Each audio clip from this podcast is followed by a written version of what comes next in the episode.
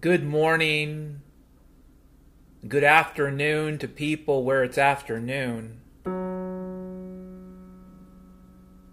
This is the continuing series of translations of the lost but now found, the ancient, the forgotten, the discovered in a waste bin covered in human fecal matter.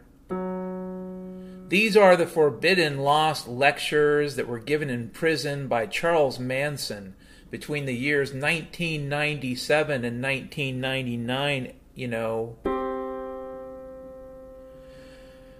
We discovered these. I didn't really do the work. The, the Little Saigon report became aware because of the work of Dr. Ruth Hubrington.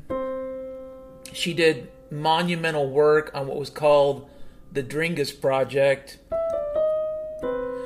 Dr. Herbrington would dig through the sewers of the city. She'd dig through the gutters. She'd dig through your pain.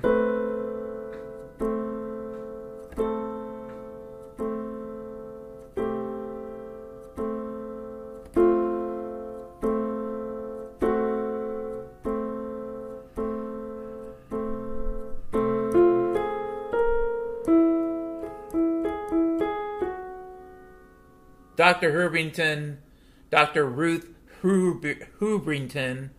It's a very difficult name to say correctly. I think it's Dutch.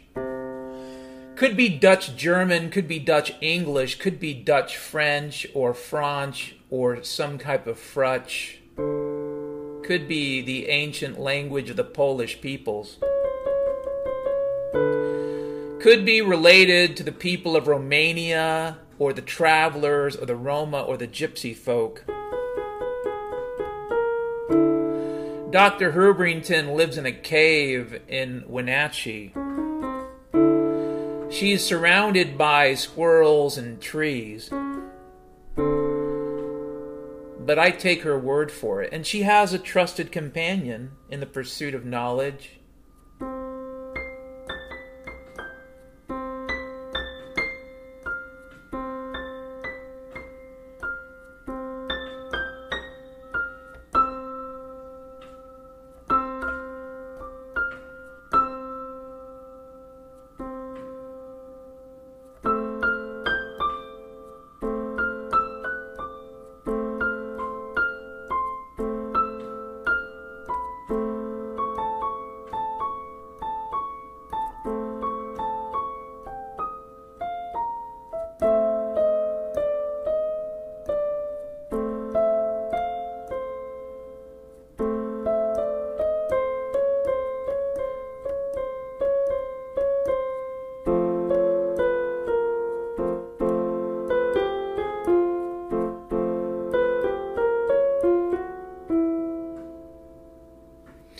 Mr. Ken Hayes of the Egyptian Institute of Scientology, or rather, the Hidden Church of Liberation Scientology, the little known offshoot church that broke free from L. Ron Hubbard in 1972. Yes, the Liberation Scientologist Church broke free in a submarine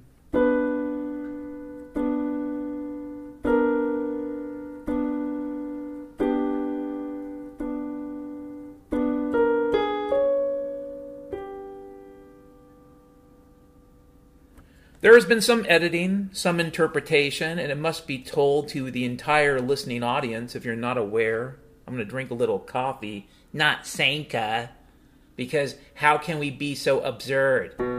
Just fucking Folgers Instant, you fuck, you Soviet realist. If you're still fucking listening to this fucking podcast. Just some fucking Soviet realist Folgers because it's instant and requires less effort.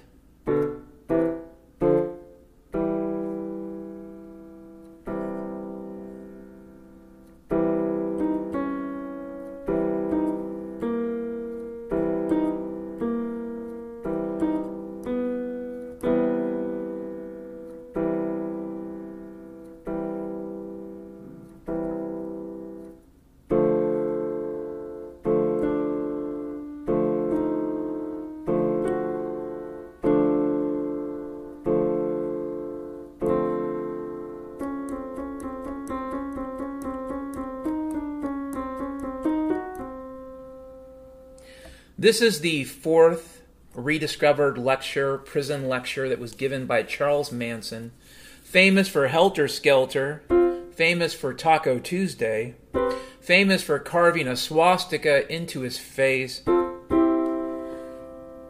Ch- Charlie Manson, who had a little farm, a little ranch where he had his Manson family.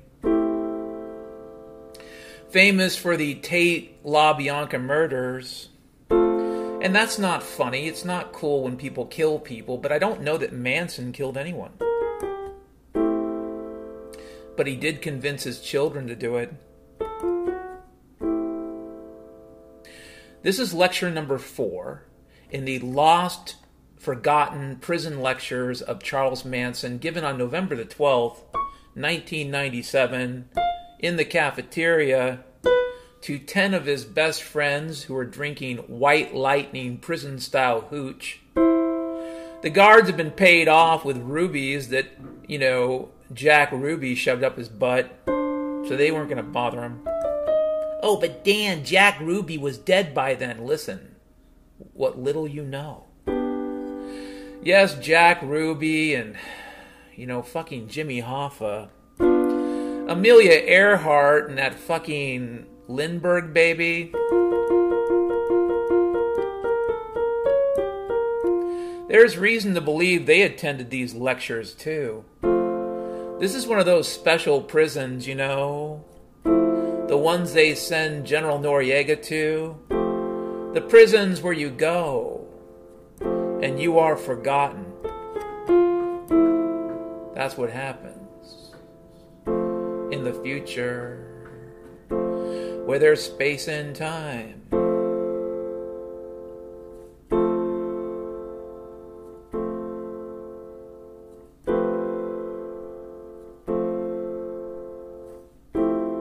Lecture number four How to Kill Some People. Junket cream. I scream, you scream, we all scream for ice cream. Sure, I could be your purple king. If you would be my love cream queen. Totally broke, and it's no joke. Traveling through the universe with nothing but old beer cans and stale nightmares and sharp instruments and old razor blades and forgotten hairbrushes, totally broke. Like the family isn't ready because Tex Watson didn't change the spark plugs. Fuck you, Tex. We were supposed to be ready to go, but you fucked up again. You're not my favorite son. Fuck you, Tex. I still love you, Squeaky.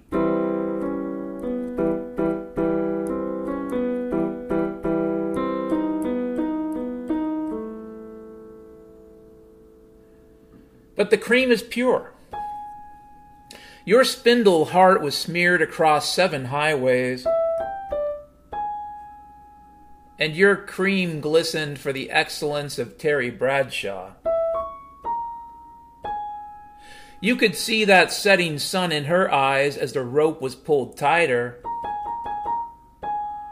and the voices hissed fire music.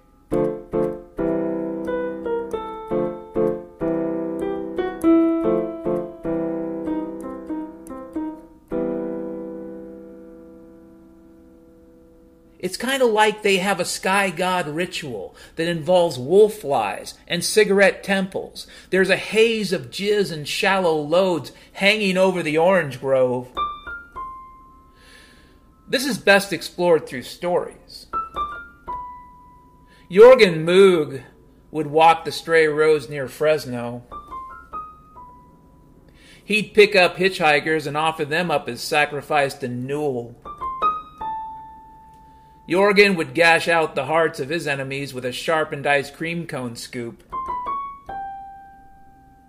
He'd sneer at these at this fellows at his fellows at these people through his red eyes and old hair and body stink that fill the room. His wife was a dead cat named Jill. His children were the termites that lived in the attic. Jorgen could see the life ray of any man or woman, and he could hop that flight to take his part and deliver a soul home. Jorgen was very mindful. Jorgen was centered and mindful. He led a mindfulness guru group near San Francisco back in 74.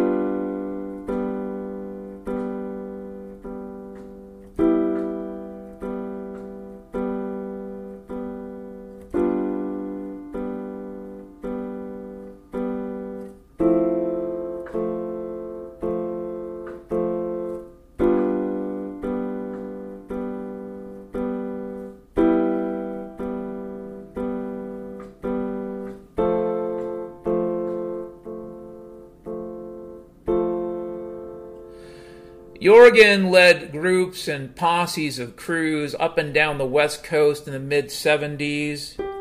He carried the witch stink. He had the monkey herpes. He would wander through the ditches and look for any old person that was thrown in. Later on, he changed his name and led a suicide cult. It, you may have heard of it recently, or at least you will hear of it. You know that crazy ass fucking comet? That crazy ass, ass fucking Hale Bopp comet, man.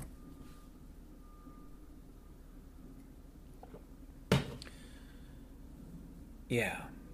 Junket cream, for purposes of discussion, equals murder. And that was the point of this whole conversation about Jorgen and suicide cults and Junket cream. Planning.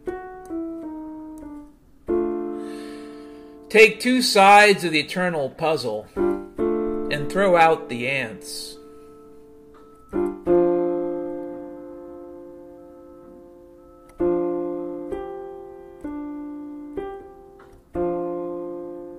Watch as they scurry to the old maid purse.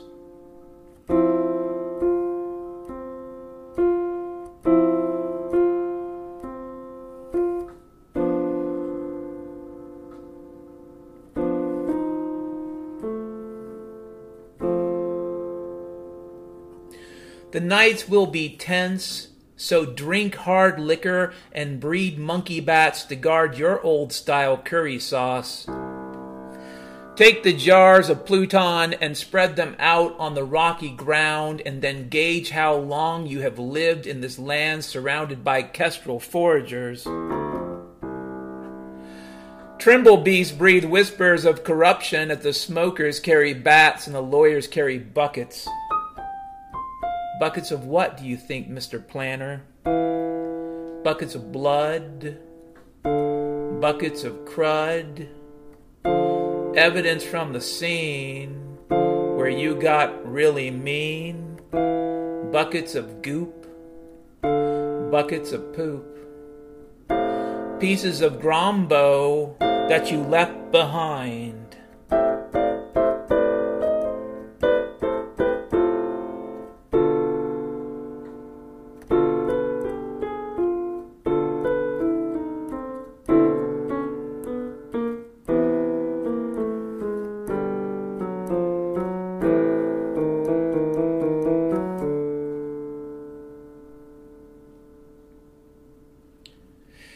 Cast out your buffalo mind, your kindred Indian will live in the bed next to you. Grizzly Adams will hide in the cave and make love to his cougar and give birth to a Nazi named Kevin. And this was foretold by the Knights of Hoog. If you hold your breath long enough, you can you can see your target in your Candyman fantasies of fire and boulders and hatchets and viscera and pepperoni pizza made of spoiled beets and rum. You need to observe your prey. Figure out figure its routes, See where it goes at night, what it drinks, what it eats, who it fucks. You see the prey as an object which looks back in your hobo eyes and sees a hungry spirit bent on eternal revenge. This is why. This is the need for barriers and barbed wire and razors and spikes. You have to, you must set death traps. You have to set death traps. You have to, you have to set death traps is very critical and important. A hare can run for days when the wine runs out in his dregs. The bird, the bird.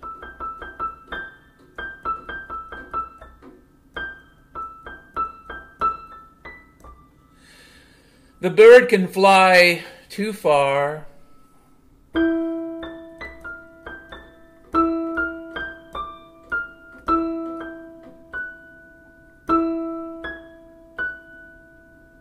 The bird can fly too far, but the southern winds will singe her feathers, and that bird will get lost in San Francisco looking for black tar madness and dirty little alleyway, alleyways filled with maggot whores.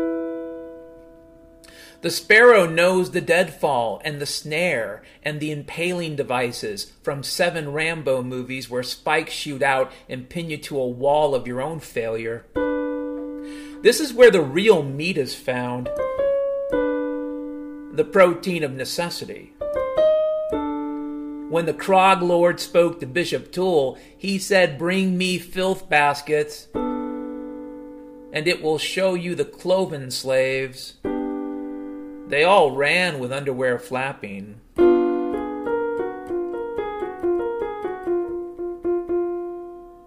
Underwear flapping. No guns for them, only chains and chases and snakes and burning towns and angry swarms of swarthy Easterners in red. There was a dried out river that once flowed blood the Kundrak saints would sit by it and smoke bud and observe as whiskerfish ate the dead and vomited back time. Kronos. Those whiskerfish would eat the dead and throw back Kronos as vomit and poop.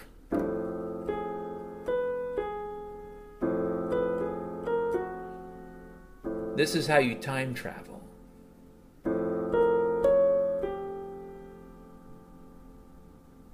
This was the river where the bodies were dumped, and they were revealed as cathedrals of bone in a dried and, dir- and dirty dust bowl. Dig the holes deep. Lay the spikes in them covered with your poo. Pee on them.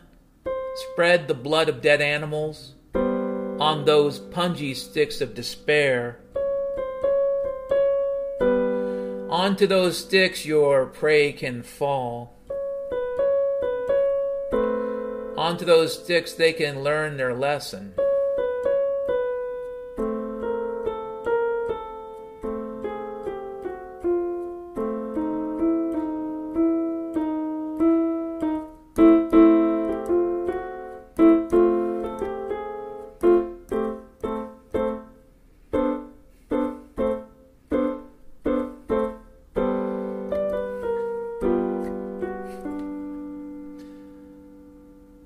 Pee on them, spread the blood of dead animals on those punji sticks.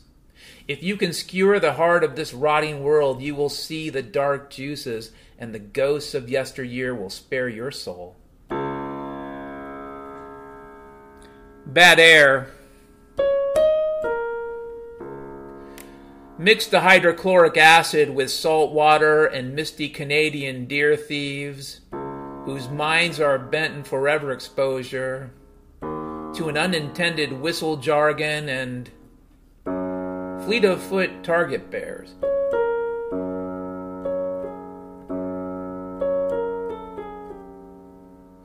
They want the struggling nightmares to hunt their pheasant. As cool jets of laser blindness tear open crumbling walls. Gizzards and liver stones and diamond freaks from the village will pile their gunsets into the wearing room and douse themselves in violet ale and tomb wine.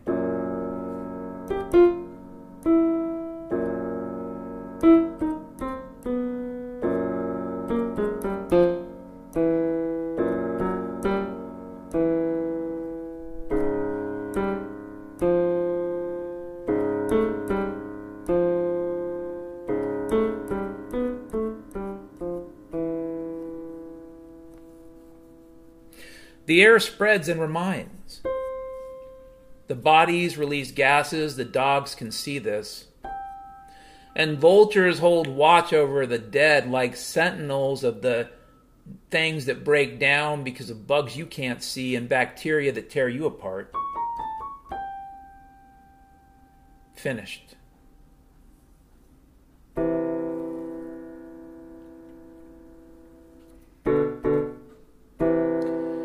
I met Alan Greenspan.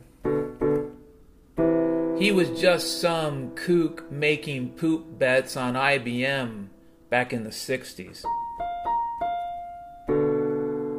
His eyes were glazed over, and he was strung out from doing PCP straight for several weeks.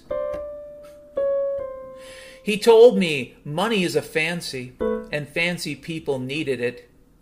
Money is the cudgel, and the king will beat you with it. He said, "We control the Dlimbus realm and feed and feed and the porcupine feces, but money, it's a diamond-shaped knife." And if you could print money, this is what Alan said. You could kill some people. If you could print money,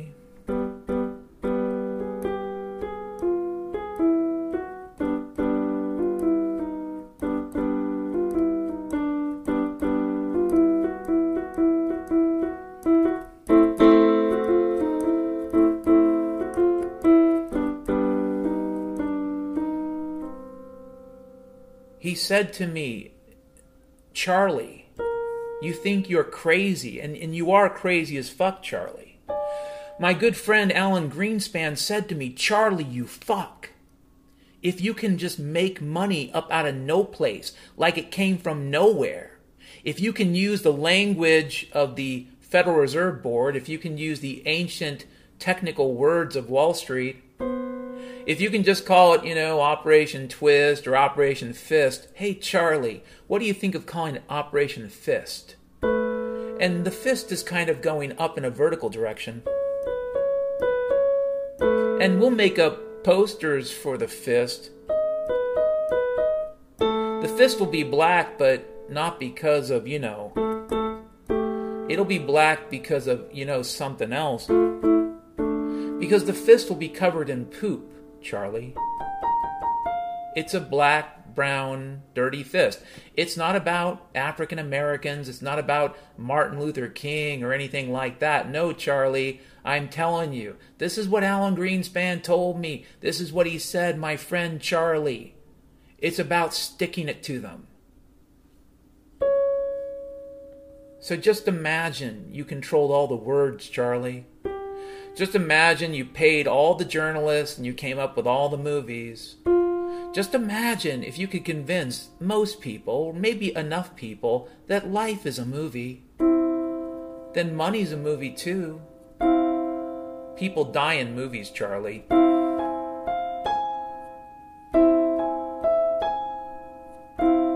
People die in the films, Charlie.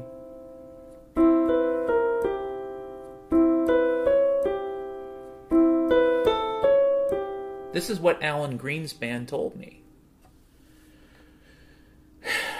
If you could print money, you can kill. People will blow their brains out because they lose their jobs. You can steal their homes. You can buy politicians and buy armies and buy armies to kill people, to create more central banks, to print more money, to kill more people, Charlie.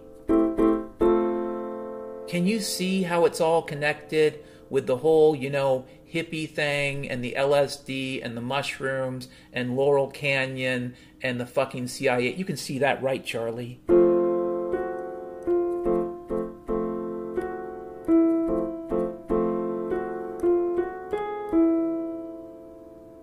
This is what my friend Alan told me. You sucker them with credit cards and take them to dark lit bars and you slit their throats and leave them in Hoboken to be eaten by goats. It's money. That's what my friend Alan Greenspan told me. If you dig a hole and pile the bodies, they can settle and turn to special greases. This is what my good friend Alan Greenspan told me as he was strangling that teacher back in 68 in the abandoned lot.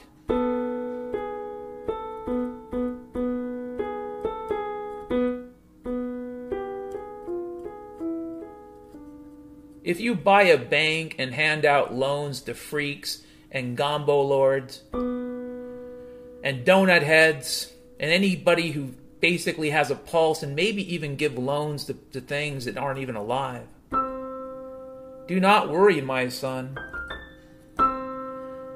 As long as you are marked by the beast, you will be fine and found.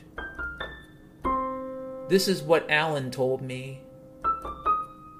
Christmas Eve 69, as he murdered that cop in that pretty shop looking for lewds. It was pretty fucking rude.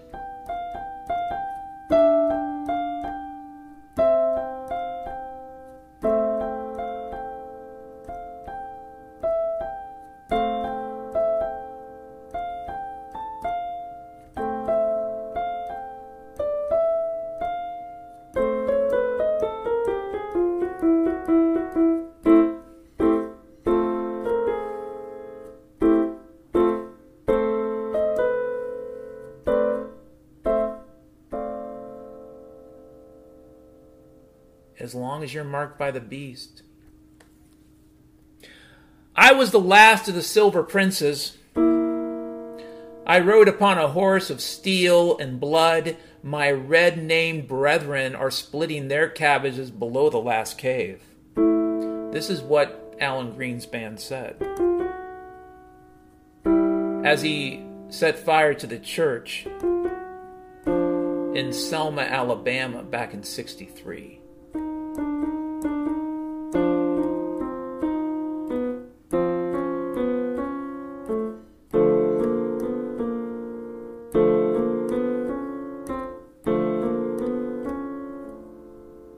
This is how.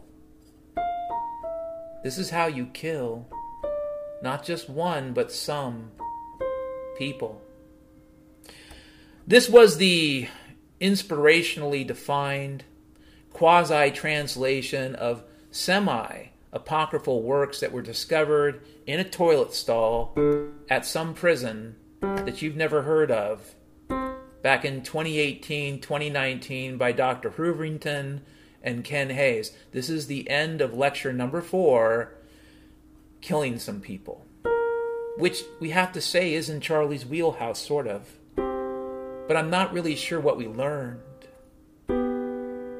Maybe we learned something about love.